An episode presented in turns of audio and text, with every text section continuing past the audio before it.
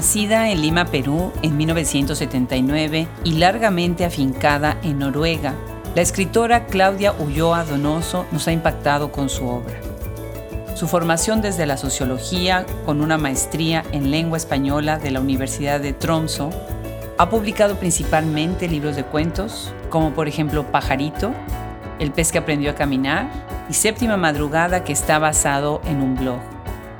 Su primera novela es Yo maté a un perro en Rumania. Nos da muchísimo gusto tenerla el día de hoy en Hablemos Escritoras y nos da muchísimo gusto tenerlos a todos ustedes. Bienvenidos a este nuevo episodio. Yo soy Adriana Pacheco. Pónganse cómodos, que vamos a disfrutar.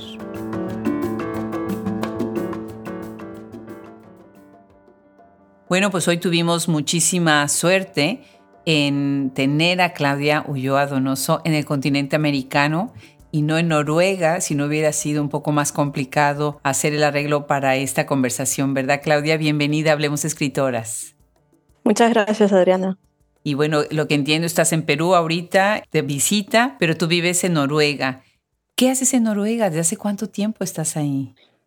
Bueno, llegué bastante joven. Llegué cuando bueno, en el 2003 ya he dejado de contar años, así que son exactamente 20 años.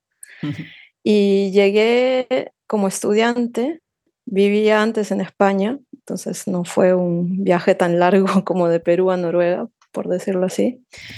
Y llegué, bueno, sí, llegué a estudiar, pero claro, también había ahí un novio noruego en el medio del plan, ¿no? Qué bien, pues bueno, la verdad es que Noruega es un país hermosísimo. Yo estuve ahí con un grupo de estudiosos del siglo XIX que coordina Cari Soriano, que ella está en la Universidad de Bergen. Y bueno, me encantó. Me imagino que para ti, bueno, fue un cambio también muy importante y muy radical que influyó en tu literatura. Y ahorita platicaremos sobre eso. Y bueno, pues antes de conversar de lleno ya con todo lo que tú haces, quiero darle las gracias a Unice Rodríguez Ferguson de la Universidad de Columbia. Y en ella hizo posible esta conversación y con ellos tienes publicado un libro que se llama Hielo para Marcianos, Ice for Martians, que está publicada con Sondial House, ¿verdad? Y está traducida, según entiendo, por Lily Meyer, quien también te traduce el libro de Pajarito, Little Bird, que está publicada con Deep Vellum. Cuéntanos, ¿cómo llegaste a Sondial House y cómo es que viene este libro y esta colaboración con esta Universidad de Columbia University? Bueno, fue un poco por casualidad, digamos así, por cuestiones del azar, porque tanto con Lili como con Eunice nos hemos encontrado así como, sí, digamos que por casualidad, claro, buscándonos, pero sin conocernos, porque yo no las conozco hasta ahora personalmente. Mm. Eunice, por ejemplo, tenía esta idea de empezar el proyecto editorial con la universidad y me había leído en esta traducción de, Lily con Deep Vellum, de Pajarito. Entonces estaba interesada en contactarme y fue a través de Lily, porque ella le escribió un mensaje a Lily, porque yo no soy muy activa en redes sociales. Y supongo me escribió y yo no vi el mensaje, no sé. Y em, Lili le contestó, entonces fue ahí cuando empezó este intercambio y con Lili fue un poco lo mismo. Eh, yo no tenía traductor en inglés, de hecho estaba como empezando y quizás en busca, recién había, había salido Pajarito en varios países de Latinoamérica y tenía un agente y conversábamos sobre la traducción. Y de pronto aparece Lili, ¿no? que es una traductora que estaba viajando por Sudamérica y cuando estuve en Chile, que fue el país donde se editó por primera vez Pajarito, se compró el libro y le gustó mucho y me buscó, ¿no? Me buscó por internet y me parece que me escribió un mensaje también por alguna red social que no le contesté y escribió a la editorial. Y la editorial me escribió a mí y fue la misma, la misma figura. ¿no? Bueno, moraleja, no hay que contactar a Claudia por las redes sociales. no, realmente no. Pues fíjate que tengo el libro acá enfrente porque estuvimos con Eunice ahorita que fue la FIL de Nueva York, que fue un evento precioso, y además Columbia University fue uno de los hosts. Y ella, bueno, espectacular, tienen un proyecto ahí que hacen unas cosas, me encanta, me encanta lo que está haciendo Eunice. Y bueno, esta edición es bilingüe y es de estos libros que tú los giras y de un lado va uno de los idiomas y lo giras y del otro lado viene el otro, ¿no? Entonces me encanta porque es muy friendly, es muy fácil para manejar, para ver estos dos idiomas. ¿Cómo surge este libro en específico? Este proyecto es realmente la idea de, de UNICE y en colaboración con Lili yo, digamos, que puse las historias. Eh, fue el primer libro que Sandia la ha editado porque Sandial empezaba en, ese momento y Eunice estaba en busca de autores que podrían ser traducidos o que funcionaran ¿no? en, esta, en su línea editorial, su proyecto. Y la edición bilingüe ha sido pensada tanto como para los estudiantes de allá de la universidad y creo que además para un lector bilingüe, ¿no? que quizás domine uno de los idiomas más que el otro y tiene este juego de, poder darle la vuelta al libro y, y mirar ¿no? el otro idioma. También me parece, yo soy profesora de español y me parece que es muy didáctico, ¿no? que podría servir para una clase de, de bachillerato, por ejemplo, de, idiomas. Claro, claro. Además de que las historias y toda la trama tan interesante. Y sí, tan apropiada para esos estudiantes que están curiosos de también conocer otras culturas y otras técnicas narrativas, ¿no? Sí. Bueno, Claudia, tú vienes propiamente de la sociología, ¿verdad? Y de ahí brincas a la literatura y bueno, después también ahora acabas de decir a la enseñanza del idioma. ¿Cómo informa la sociología tu obra? Yo creo que la sociología complementó muchísimo y me hizo ver, digamos, hablo más del ejercicio de escribir, me abrió más los ojos, ¿no? Porque creo que para escribir uno tiene que tener los ojos bien abiertos. Yo ya había empezado, bueno, yo empecé a escribir muy joven, empecé a publicar en revistas, en antologías, ¿no? Siempre cuentos o textos muy pequeños y estudié turismo, ah, que yo creo que todo suma, ¿no? Esa fue mi primera carrera, ¿no? Que la estudié aquí en Perú. Y cuando llegué como estudiante a Noruega, era muy difícil en la zona en la que yo había escogido vivir encontrar estudios de lengua castellana. Entonces dije, bueno, voy a estudiar sociología y quizás más adelante me mude a Bergen, que es de hecho una de las universidades que tiene el castellano en su currícula, sí. porque esa era mi intención, ¿no? Pero bueno, estaba el novio y en, el, en la ciudad novio eh, lo que me pareció más, más atractivo fue la sociología, ¿no? y también. Eh, y cuando yo empecé a estudiar sociología, hizo que yo tuviera otra mirada ¿no? de las cosas, esta mirada teórica que quizás se ve en algunos cuentos como científica, ¿no? que saca las cositas con una pinza, ¿no? eso se, se, agudizó, digamos. ¿no? Eso que ya estaba ahí mm, flotando se, se, se aclaró, ¿no? se definió. Qué lindo, qué lindo. No saben quién están escuchando ahorita, qué gusto me da conversar con Claudia Ulloa de verdad, ahorita voy a contar varias anécdotas que son interesantes. Deja de mencionar algunos de tus premios. Por ejemplo, en el 2003 tuviste el tercer lugar en el concurso de cuentos de las 2.000 palabras y en el 2017 fuiste incluida en la lista Bogotá 39. Qué interesante y qué importante todas estas escritoras que han sido incluidas en esa lista tan, pues, tan importante para todo el mundo latino y también a nivel internacional, ¿verdad? ¿Cómo fue para ti esa experiencia? Cuéntanos. Realmente fue muy importante porque creo que a pesar de que es lista y las listas siempre son ¿no? arbitrarias, eh, no muestran todo, quizás no muestran todo lo que yo hubiese querido mostrar, yo tendría otra lista, ¿no? Sin embargo, no puedo negar que esa lista marcó mucho, ¿no? El, que se me viera eh, de otra forma ah, dentro de la literatura latinoamericana, ¿no? Como escritora y eso ayudó muchísimo a, digamos, a que se difundieran, sobre todo, ¿no? Eh, mis cuentos o los libros que ya había publicado que solamente eran conocidos en Perú y algunos cuentos estaban, si bien traducidos, pero eran pues en revistas de algún país, ¿no? Eran como gotitas, ¿no? Esta lista, además de reunirnos también, porque así tuve yo la oportunidad, porque yo vivo en un país, ¿no? En Noruega, donde sería muy raro que tenga amistad con un escritor latinoamericano porque no, no los hay. ¿no? O, si los hay, viven en las grandes ciudades. Yo vivo en una ciudad pequeña. También me permitió eso, ¿no? El intercambio que creo que es muy importante al momento de escribir, ¿no? Y también, por supuesto, para el escritor, cuando se habla de publicaciones, de promociones, de presentar la, no me gusta usar esa palabra, pero sí se llama así, ¿no? La obra, ¿no? Presentar la obra ante el público.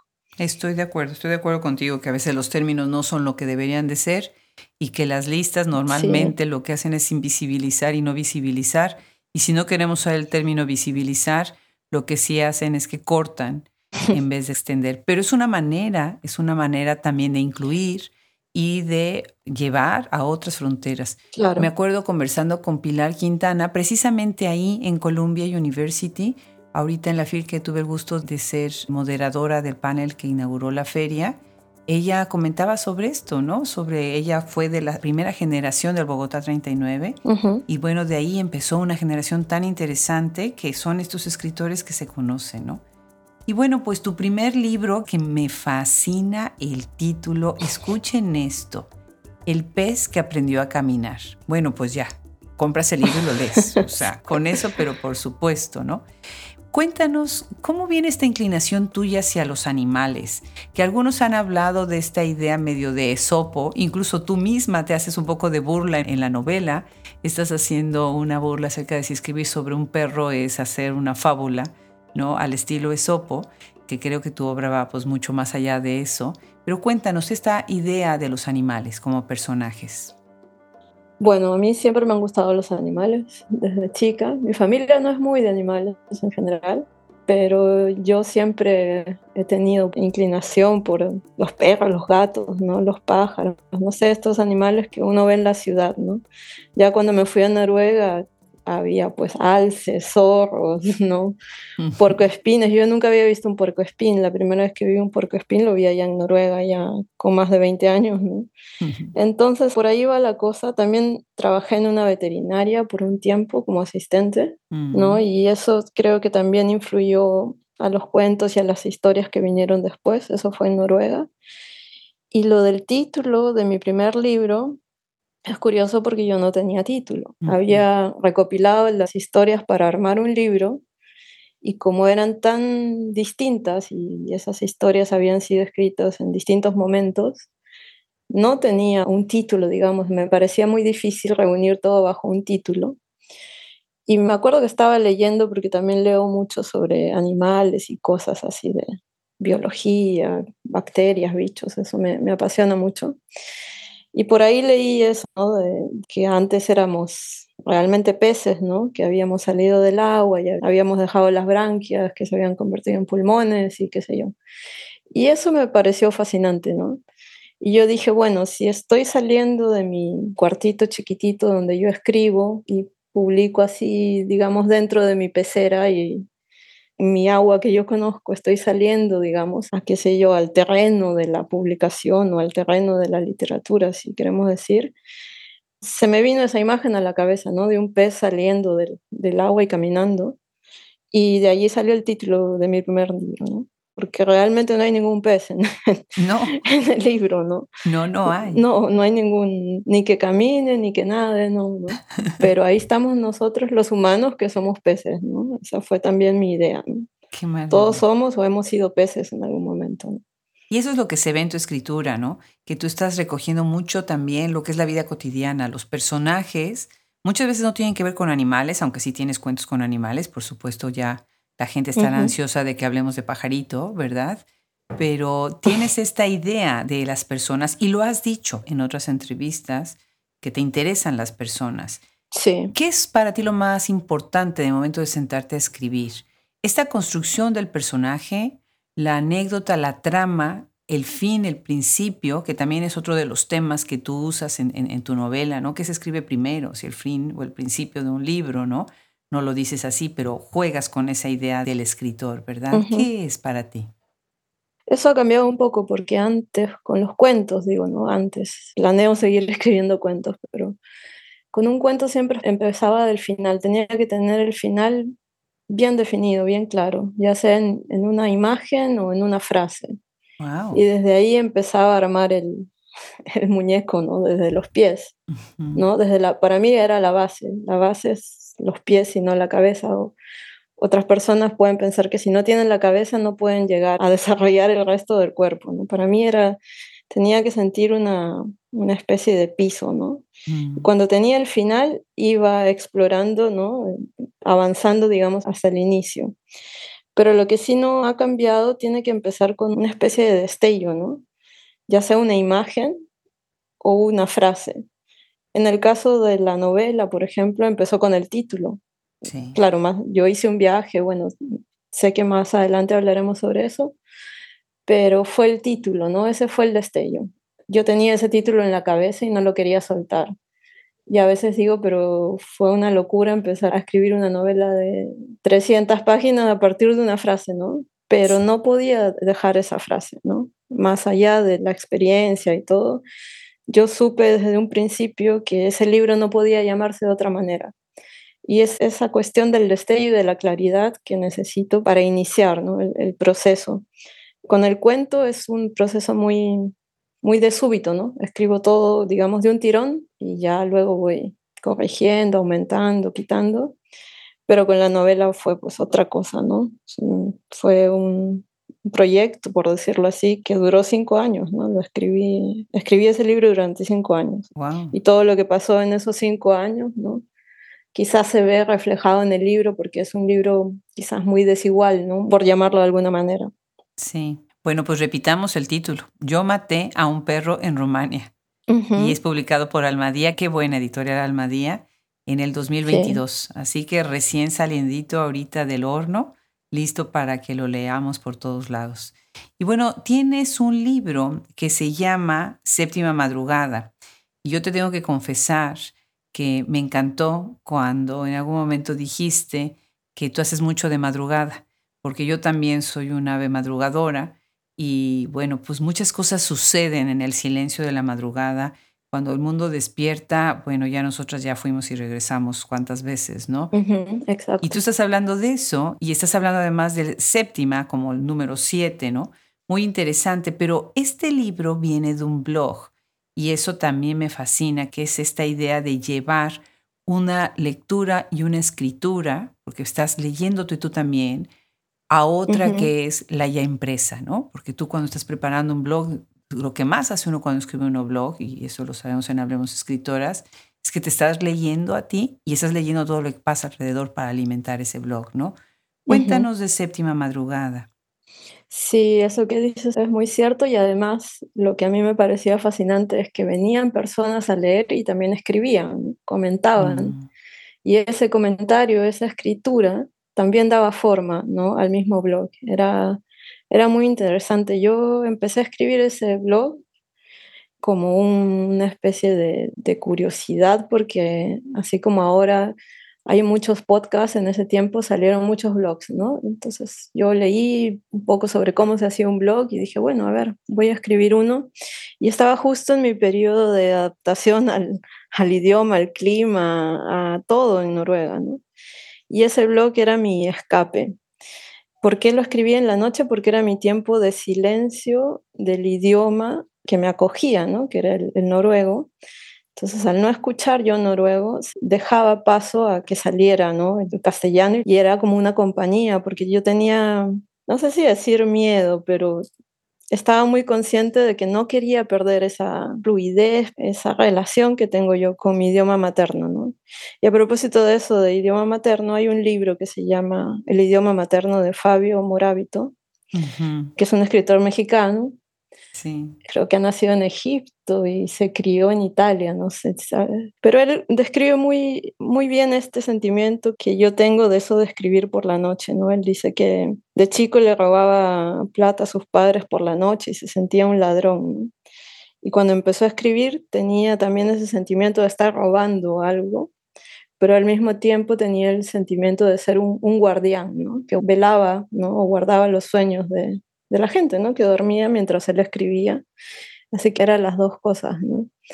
Y yo siento también un poco así, quizás no tanto lo del ladrón, pero siento que estoy alerta, ¿no? Estoy en guardia. No sé si guardando o velando los sueños, pero siento que estoy muy alerta.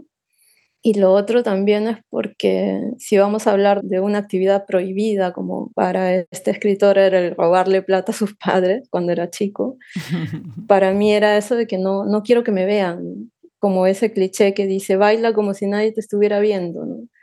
Para mí es tal cual eso, escribe como si nadie te estuviera viendo, porque el hecho de que no solamente que te interrumpan, que también cuenta, pero que te vean, ¿no? Que te puedan preguntar, ¿qué estás haciendo? Y tú dices, estoy escribiendo, y eso es, pero ¿qué estás escribiendo? Y entonces ahí como que me pararían todo, ¿no? Y eso queda muy en el cuerpo, porque yo vivo sola y sigo escribiendo, nadie me va a ver, ¿no? Y sigo escribiendo de noche porque además creo que te da una calma, ¿no? Una concentración distinta a la del día. Quizás lo que recojo de día, o en las palabras de, de Fabio, ¿no? Lo que robo durante el día, ¿no? Mi botín lo cuento, lo observo durante la noche, ¿no?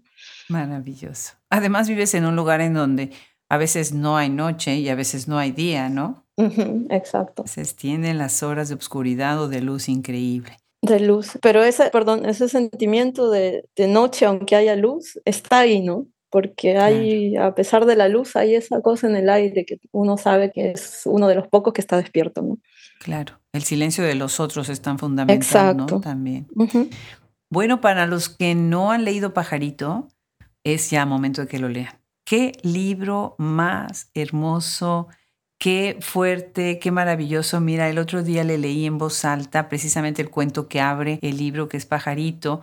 Le se lo leí en voz alta a mi esposo y estábamos, bueno, fascinados Muertos de la risa también, porque hay una ironía, es muy simpático el cuento a pesar de lo que está diciendo y además causa esta ansiedad de qué es lo que va a pasar, ¿no? Entonces hay un suspenso muy lindo que va ahí y la imagen, cómo estás construyendo las imágenes de lo que está sucediendo, no vamos a decir ningún spoiler, de lo que está sucediendo en ese momento con la entrevista, con el sujeto que está del otro lado del escritorio, ¿no? Observando lo que está pasando de este lado. Y la manera en cómo entra también en el cuento la vida que se vive ahí, cómo se traslada uno, cuál es el medio de transporte, lo que va a suceder, la manera en que se saludan, cuáles son las cosas cordiales y corteses, las cosas que se esperan. Muy interesante ese juego entre lo muy tangible que es la sociabilidad de las personas y por otro lado lo que es muy abstracto, que es lo que realmente está sucediendo en el corazón de Pajarito, ¿no? Bueno, pero además te tengo que contar una cosa. Tu libro siempre aparece. Estamos, eh, desde que llegó a la tienda de Shop Escritoras, movemos muebles, libros porque tenemos que hacer orden en el inventario. Ahí está el libro de Pajarito al principio, de todos. Después, eh, sabes que sacas la lista, no sé, el catálogo, los libros que van a ir a las ferias, sale el libro de Pajarito. Es un libro que le tengo cariño porque siempre está ahí, siempre aparece.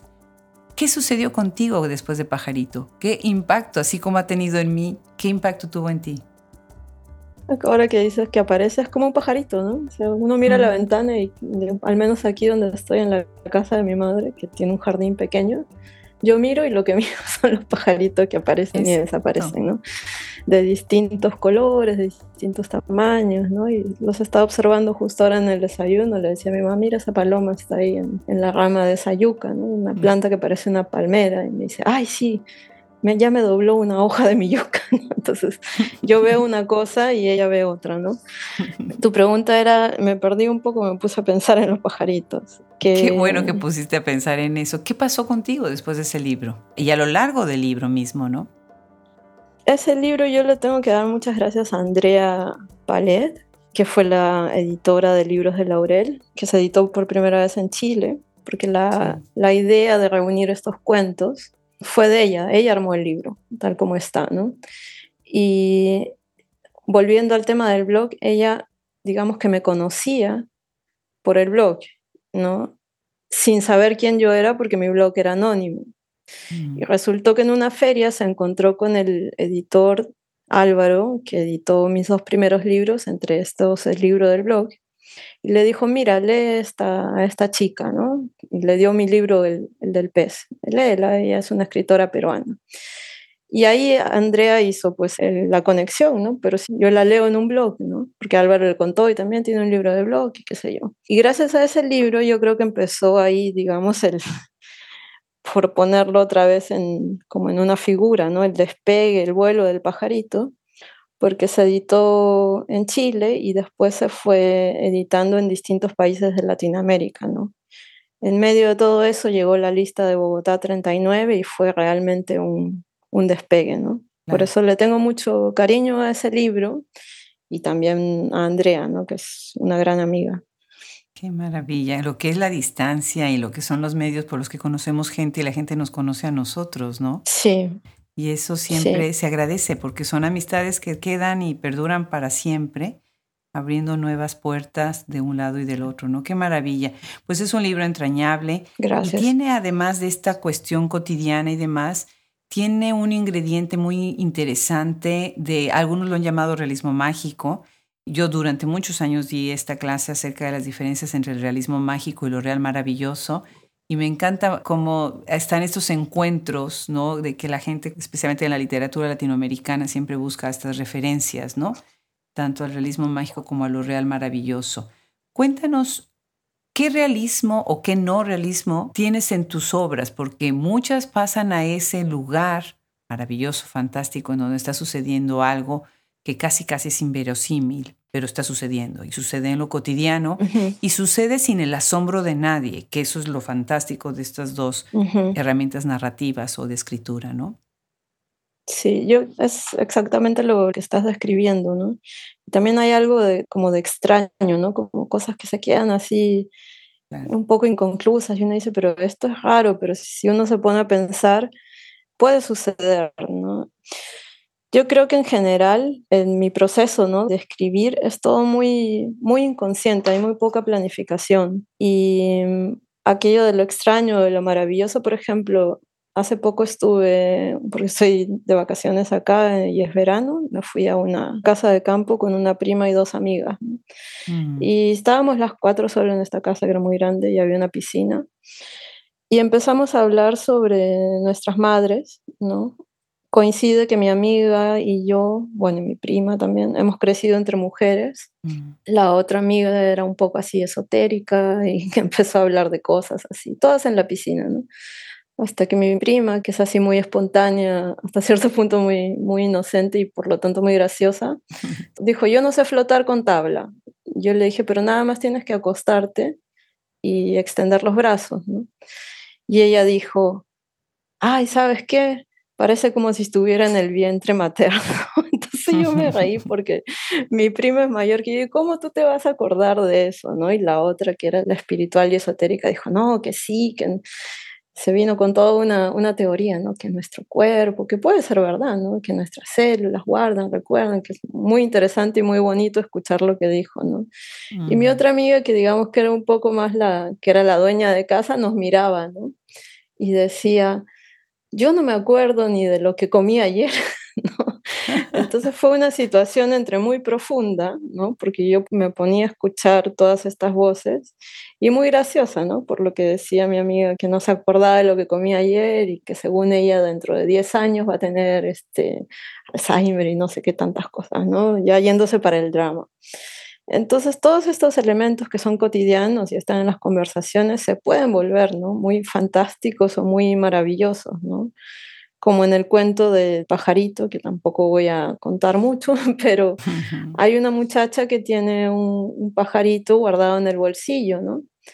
Y eso podría pasar, ¿no? Que de pronto estás caminando por la calle y quieres salvar un pajarito y ¿qué haces? Te lo llevas contigo, ¿no? Porque estás, estás caminando, yendo a algún sitio, a lo mejor a tu casa, ¿no? Entonces, son estos elementos de lo cotidiano que si uno observa o los ve desde, otra, desde otro ángulo, con otra luz, brillan, ¿no? Y por ahí va lo maravilloso, lo fantástico, ¿no? Brillan, ¿no? Tienen otras texturas, por así decirlo, ¿no? Que ya lo convierten en otra cosa, que no parece ese realismo, ¿no? Pero si yo escribiera, por ejemplo, sobre ese encuentro de la piscina, tal cual, podría sonar maravilloso, ¿no? O extraño, no lo sé. Claro. Sí, la cuestión está de la extrañeza, que además se ha platicado mucho si es inusual o es extrañeza.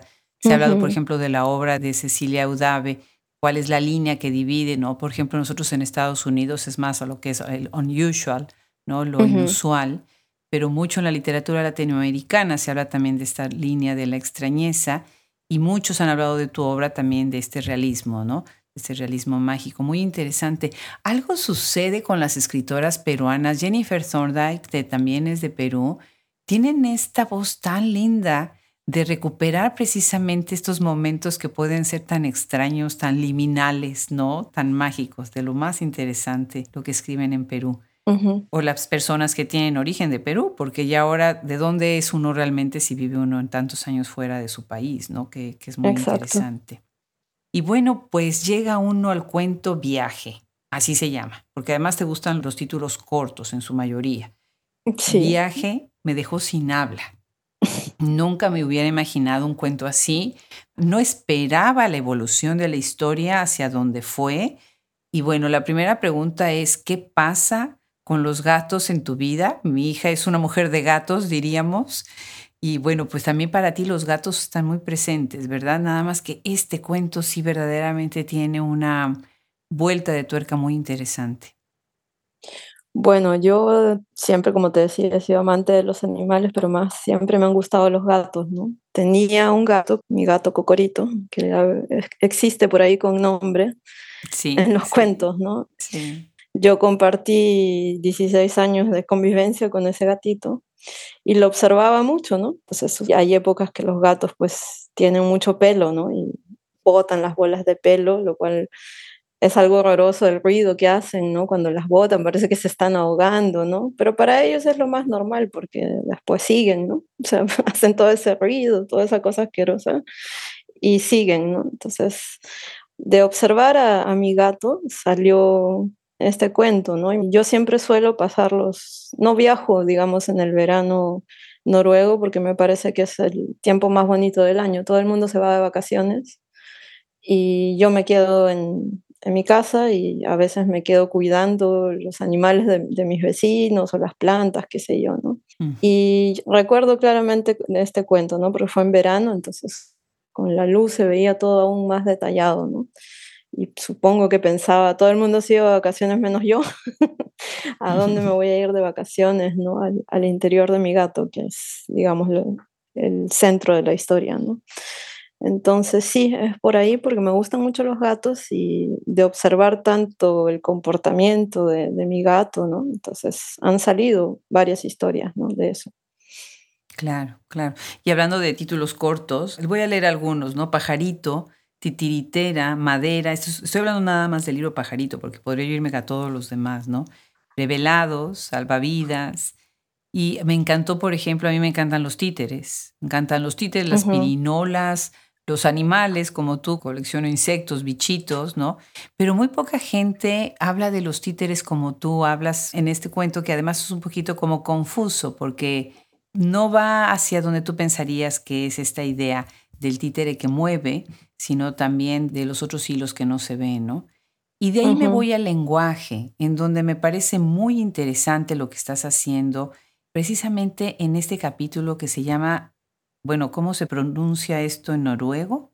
Hope. Como si fuera Hope, ajá. ¿Quisieras leernos esa parte que abre ahí a Hope, que me pareció de verdad muy interesante? Sí, justo tengo el libro aquí,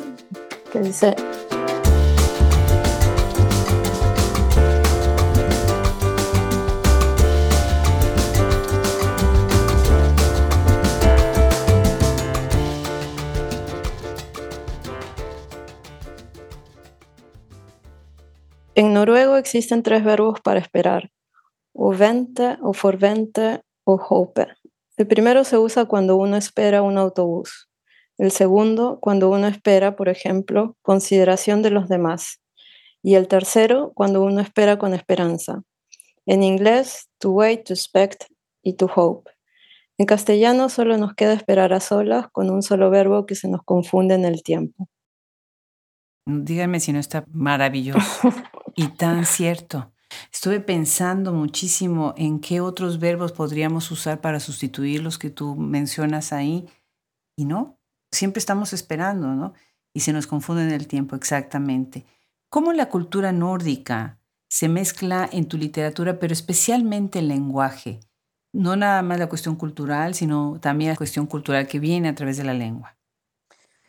Yo siempre he tenido, ¿no? desde chica, este gusto por las palabras. ¿no? He crecido en una familia de mujeres que todo el tiempo habla, y no porque sean mujeres, sino porque siempre hablan. Y yo soy de las que escucha. En nuestra familia hay unas que hablan más, otras que menos, hay otras que escuchamos. ¿no? Y toda esa fascinación viene, empieza por lo oral, ¿no? empieza por escuchar, por el sonido, por el sonido de, de lo que se está diciendo crecí en una familia católica y me sé la liturgia de memoria, ¿no? Como siempre digo, si me das la primera frase es como que tengo un hilo y me puedo recitar la liturgia. Ahora no sé, pero hasta hace unos años sí la sabía de memoria, ¿no? Entonces vienen de esas cosas, ¿no? De la palabra pronunciada, por así decirlo. y de ahí paso a la palabra escrita, ¿no? O leída porque recuerdo, pues, y seguramente esto le ha pasado a todos cuando hemos sido chicos, ¿no? que uno escucha una palabra y pregunta, ¿qué significa eso? Y de pronto es algo relacionado, pues, no sé, con el sexo, pongamos, y te miran, ¿no? Y no te dan una respuesta clara o te dan una respuesta aún más confusa. Y uno dice, bueno, voy a ir al diccionario porque ahí no había Google, ¿no? Uno iba al diccionario y, quedaba a veces peor porque no, los diccionarios nunca han sido explícitos, por así decirlo, ¿no? Entonces uno se inventa esa parte que le falta, ¿no? De la palabra. Entonces el lenguaje y la palabra, diría, ¿no? Siempre le da una imagen o me da como un sentimiento de algo mágico, ¿no? De hecho dicen las palabras mágicas, ¿no? Si me pongo un poco a pensar en la liturgia, es una palabra tuya bastará para sanarme. Y yo decía, pero ¿qué palabra es esa? Me acuerdo que preguntaba, ¿cuál? ¿Cuál es la palabra? ¿No? Es una, una, cuestión poderosa, ¿no? La, la comunicación además, ¿no? la comunicación que es esencial para vivir y para convivir, ¿no? El lenguaje, sea verbal o sea de señas, de signos o corporal, ¿no? Nos permite acercarnos al otro y también entendernos y eso mismo también nos hace que podamos entender al otro, ¿no? Claro. Entonces para mí la, la palabra es, es, esencial para la vida, ¿no? Y la convivencia, ¿no? Para la vida y la convivencia o la vida en convivencia. Claro, claro. Para conocernos como humanos, ¿no? Sí, sí, sí, definitivamente. Y además la palabra a veces nos lleva a otros lugares, ¿no? Una sola palabra, ahorita que desarrollaste la diferencia entre el inglés, el noruego y el español, ¿no? Nos lleva a otros espacios que sería pensar, bueno, ¿y en los otros idiomas? ¿Y en qué otros idiomas pasa esto? exacto. ¿No? Es como lo que se dice de la definición para los esquimales de hielo, ¿no? Y de todos los colores de blanco, que son colores de blanco que nosotros no tenemos el vocabulario para describir. En alemán hay una palabra que es gemütlich, y es una palabra que no puedes traducir. Y puedes decir cozy, acogedor, bonito, nada es gemütlich, en la medida en la que los alemanes lo entienden, ¿no? Y me imagino que a ti eso, bueno, pues te sucede, ¿no? Qué interesante, qué bonito lo dices y cómo lo pones. Gracias. Regresando un poco sobre esto que estás diciendo, eh, tú estás hablando en tu libro Yo maté un perro en Rumania, que es tu primera novela, estás abriendo con la voz de un perro. El perro es el que realmente es el principal personaje en el inicio del libro, en donde está incluso diciendo y quién se atrevió o quién se va a atrever o quién se atreverá a escribir un libro sobre mí. ¿no? Y eso me interesa mucho porque entra en diálogo el personaje con el autor. En el momento muy de Pirandello, muy de teatro, que además tiene muchas partes, tu novela muy dramática, muy teatral. Por otro lado, tiene unas partes muy poéticas. Vamos a hablar ahorita de cómo estás hablando acerca de la maternidad, que se me hace fantástica esa parte del libro, pero me hizo pensar tu libro en otros perros, por ejemplo, en los que escribe Arelis Uribe con su libro Quiltras. Y ella me explicaba que Quiltras es el perro callejero y el que nadie quiere, el que estorba, el que quita. Y algo que ella usa para hablar de la pobreza y de la violencia, de la similitud de los perros callejeros con las personas, que a veces son prescindibles triste y dramáticamente para ciertas sociedades, ¿no? Tú estás usando el perro para hablar de otras liminidades, ¿no? De otros seres liminales y de otras imposturas. Cuéntanos un poco más lo que es la trama, lo que es la línea de este libro tan interesante.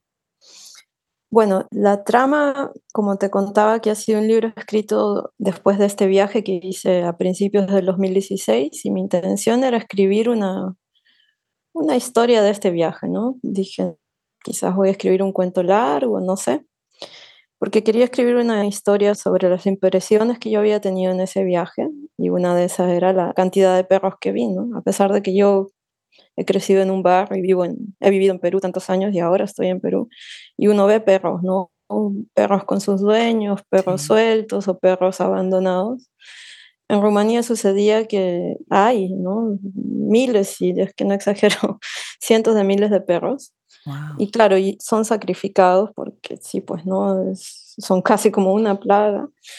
Y había, leí por entonces una noticia que muchos noruegos viajaban precisamente a Rumanía para rescatar perros, lo cual me parece una acción muy noble que hasta yo pensaba yo también podría hacer eso, pero después de trabajar en la veterinaria y de entender un poco mejor cosas ¿no? que antes no entendía, estos perritos que llegaban de Rumanía no los dejaban entrar a Noruega por estas cuestiones pues, de plagas, de, de enfermedades, aunque estuvieran vacunados y eso, y llegaban al final a ser sacrificados, ¿no? O sea, los eutanasiaban al llegar a Noruega, ¿no? Y hubo una, sí, un debate y mucho ruido acerca de, este tema, ¿no? Entonces ahí da, yo pensaba mucho también en esto del, yo como inmigrante, ¿no? A pesar de yo haber cambiado de país por voluntad y no, no por cuestiones forzadas, como cuando uno llega a un territorio realmente no sabe lo, lo, que va a pasar, ¿no? ¿Qué espera? ¿Qué va a suceder dentro de ese territorio? Fueron muchas ideas que llegaron y eso hizo que este libro se fuera extendiendo, ¿no? Tuve mucho tiempo también de, de pausa, de, de, querer abandonar porque mm, llegué a pensar en un momento que era un libro muy, muy melindroso, muy quejoso, muy llorón. y ya no lo quería hacer o al mismo tiempo lo quería terminar, ¿no? Y fue allí cuando llegan estas voces, ¿no? Porque hay un, un, apartado del libro que solamente son voces, sobre todo la voz de este personaje, ¿no? De Mihai. Sí. Y esta voz llegó en un momento de absoluto silencio, que era la, el confinamiento en pandemia, ¿no? Y en ese silencio, más sumado al silencio usual de la ciudad donde yo vivo, esa voz llegó con mucha claridad y yo la empecé a escribir. Yo no sabía bien qué iba a hacer con eso, pero la dejé salir, por así decirlo, ¿no? porque no, no estaba así planeado. Realmente no tenía mucha idea de cómo iba a continuar la historia, como te digo, hasta en algún momento pensé en hacer una pausa bien larga y ponerme a escribir otra cosa o quizás dejarlo, pero me cuesta mucho dejar a mí las cosas a medias. Entonces llegó esta voz y con esta voz llegó la voz del perro, que en realidad siempre estuvo ahí, porque mi idea o mi intención, si es que tuve una intención muy clara, era escribir, sí, una fábula, ¿no? por decirlo así, donde este perro hablara y fuera el protagonista de, la historia. Pero me costó mucho sentía que era algo forzado porque no, no lo manejaba, no lo dominaba, no, no lo vi o no lo escuché con esa claridad con la que escuché la voz de, de Mihai, de este personaje. Entonces, ese perro habló, pero habló en ese, en ese inicio, ¿no? Que de hecho fue algo que escribí hacia el final de la novela. Lo puse como inicio porque me pareció que esa era la parte donde debía estar, ¿no? Ahí tenía que estar ese perro hablando al inicio. Y tiene esta estructura tan desigual, yo creo, además porque yo nunca había escrito una novela, ¿no? la escribí a partir de un título, era un proceso totalmente nuevo para mí. También en el lapso de cinco años, en lo personal y en lo que se ve, ¿no? El mundo, imagínate, había una pandemia, cosa que no estaba, pues, ¿quién va a prever eso? No? O sea, nadie. Entonces, eh, tiene toda esta cosa irregular y desigual porque yo creo que es así, ¿no? El proceso de, digamos, las vivencias de una persona, ¿no? O de un libro es muy desigual porque durante el tiempo hay etapas muy desiguales, ¿no? Hay, hay etapas muy intensas como hay etapas muy estables o quizás algunas como tristes o silenciosas, ¿no?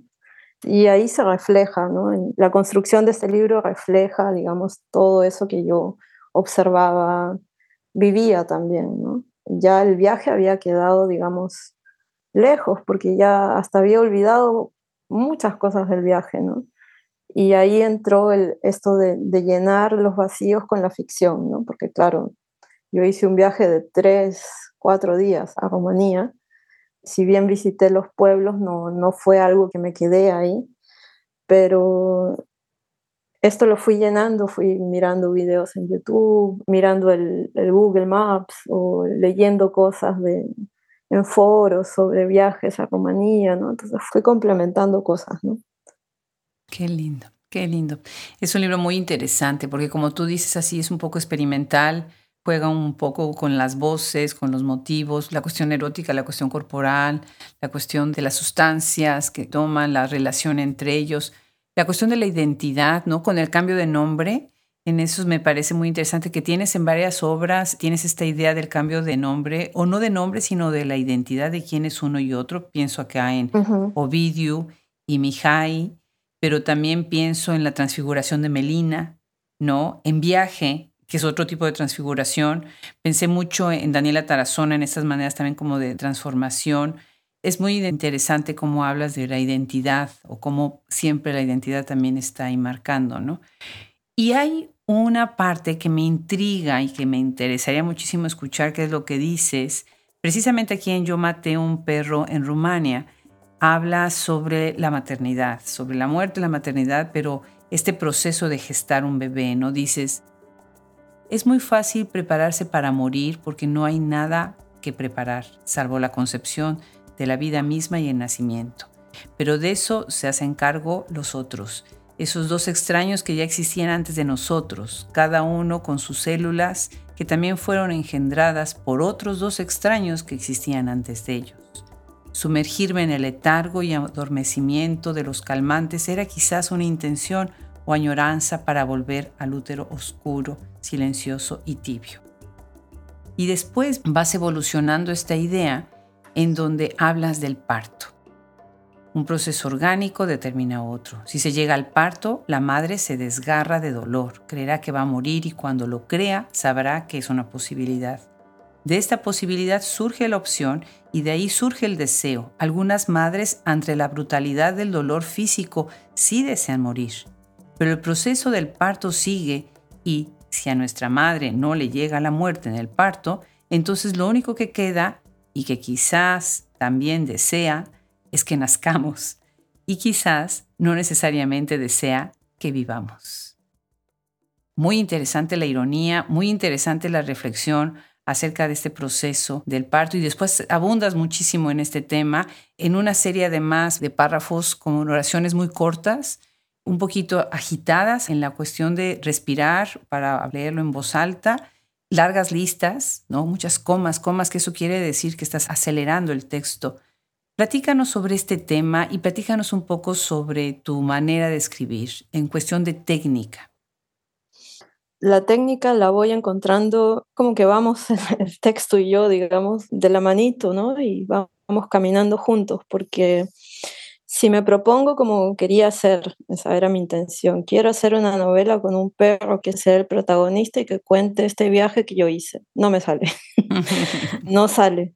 Entonces voy un poco como explorando, es un, es un ir a tientas, ¿no?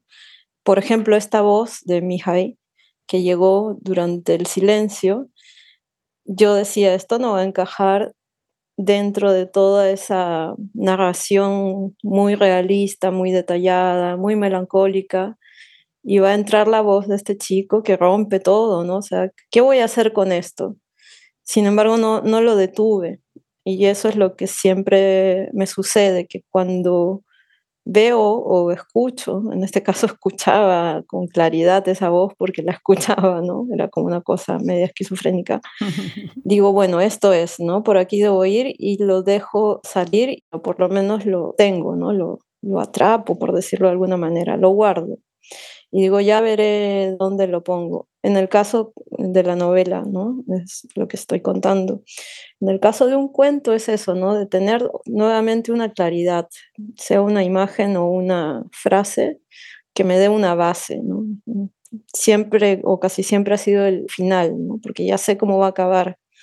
Entonces es un poco como ser el, este cliché tan feo, ¿no? Del, del, Dios creador que sabe cómo acabar el mundo, entonces sabe cómo lo va a empezar, una cosa así, ¿no? Porque si puedo saber cómo voy a empezar, pero si no sé cómo voy a acabar, no, no termino nunca o se extiende, ¿no? Que es un poco lo que pasó en esta novela, ¿no? no yo no tenía final, el final sí llegó al final.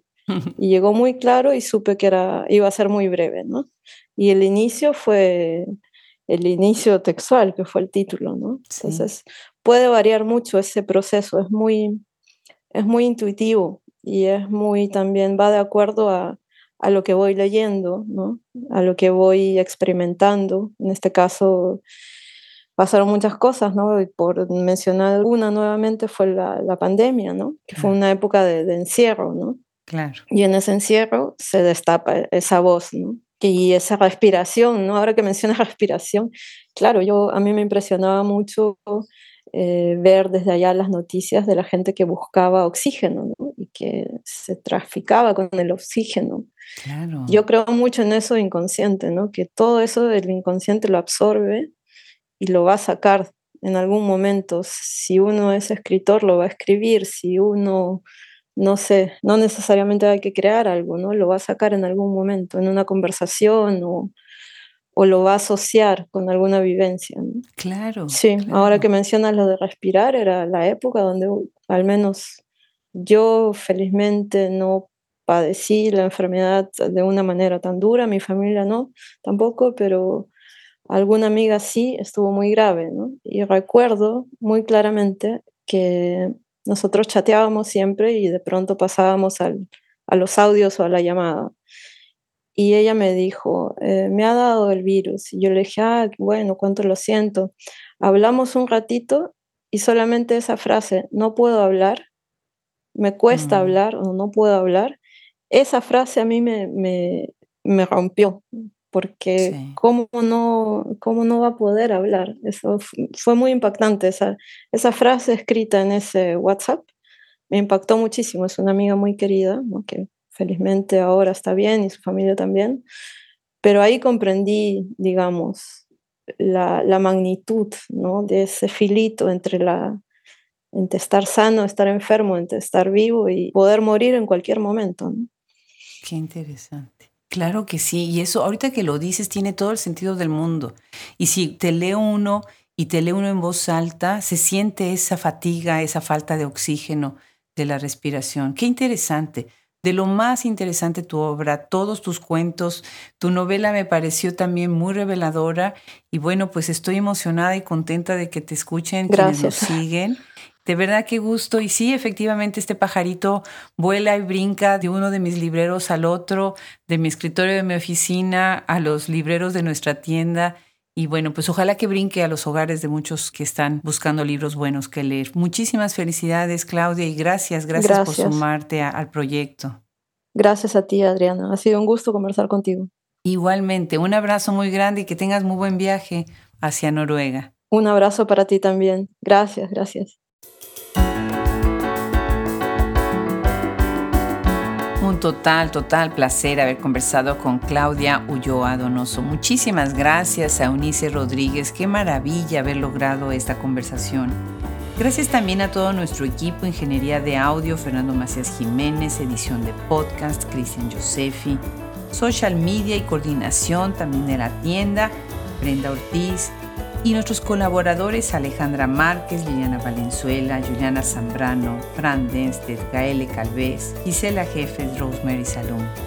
Yo soy Adriana Pacheco y los esperamos como siempre cada semana en este espacio maravilloso. Y si viven en los Estados Unidos, vengan, vengan a Shop Escritoras. Leamos a estas maravillosas, maravillosas escritoras, críticas, traductoras. Un abrazo fuerte de principio de año todavía. Hasta la próxima.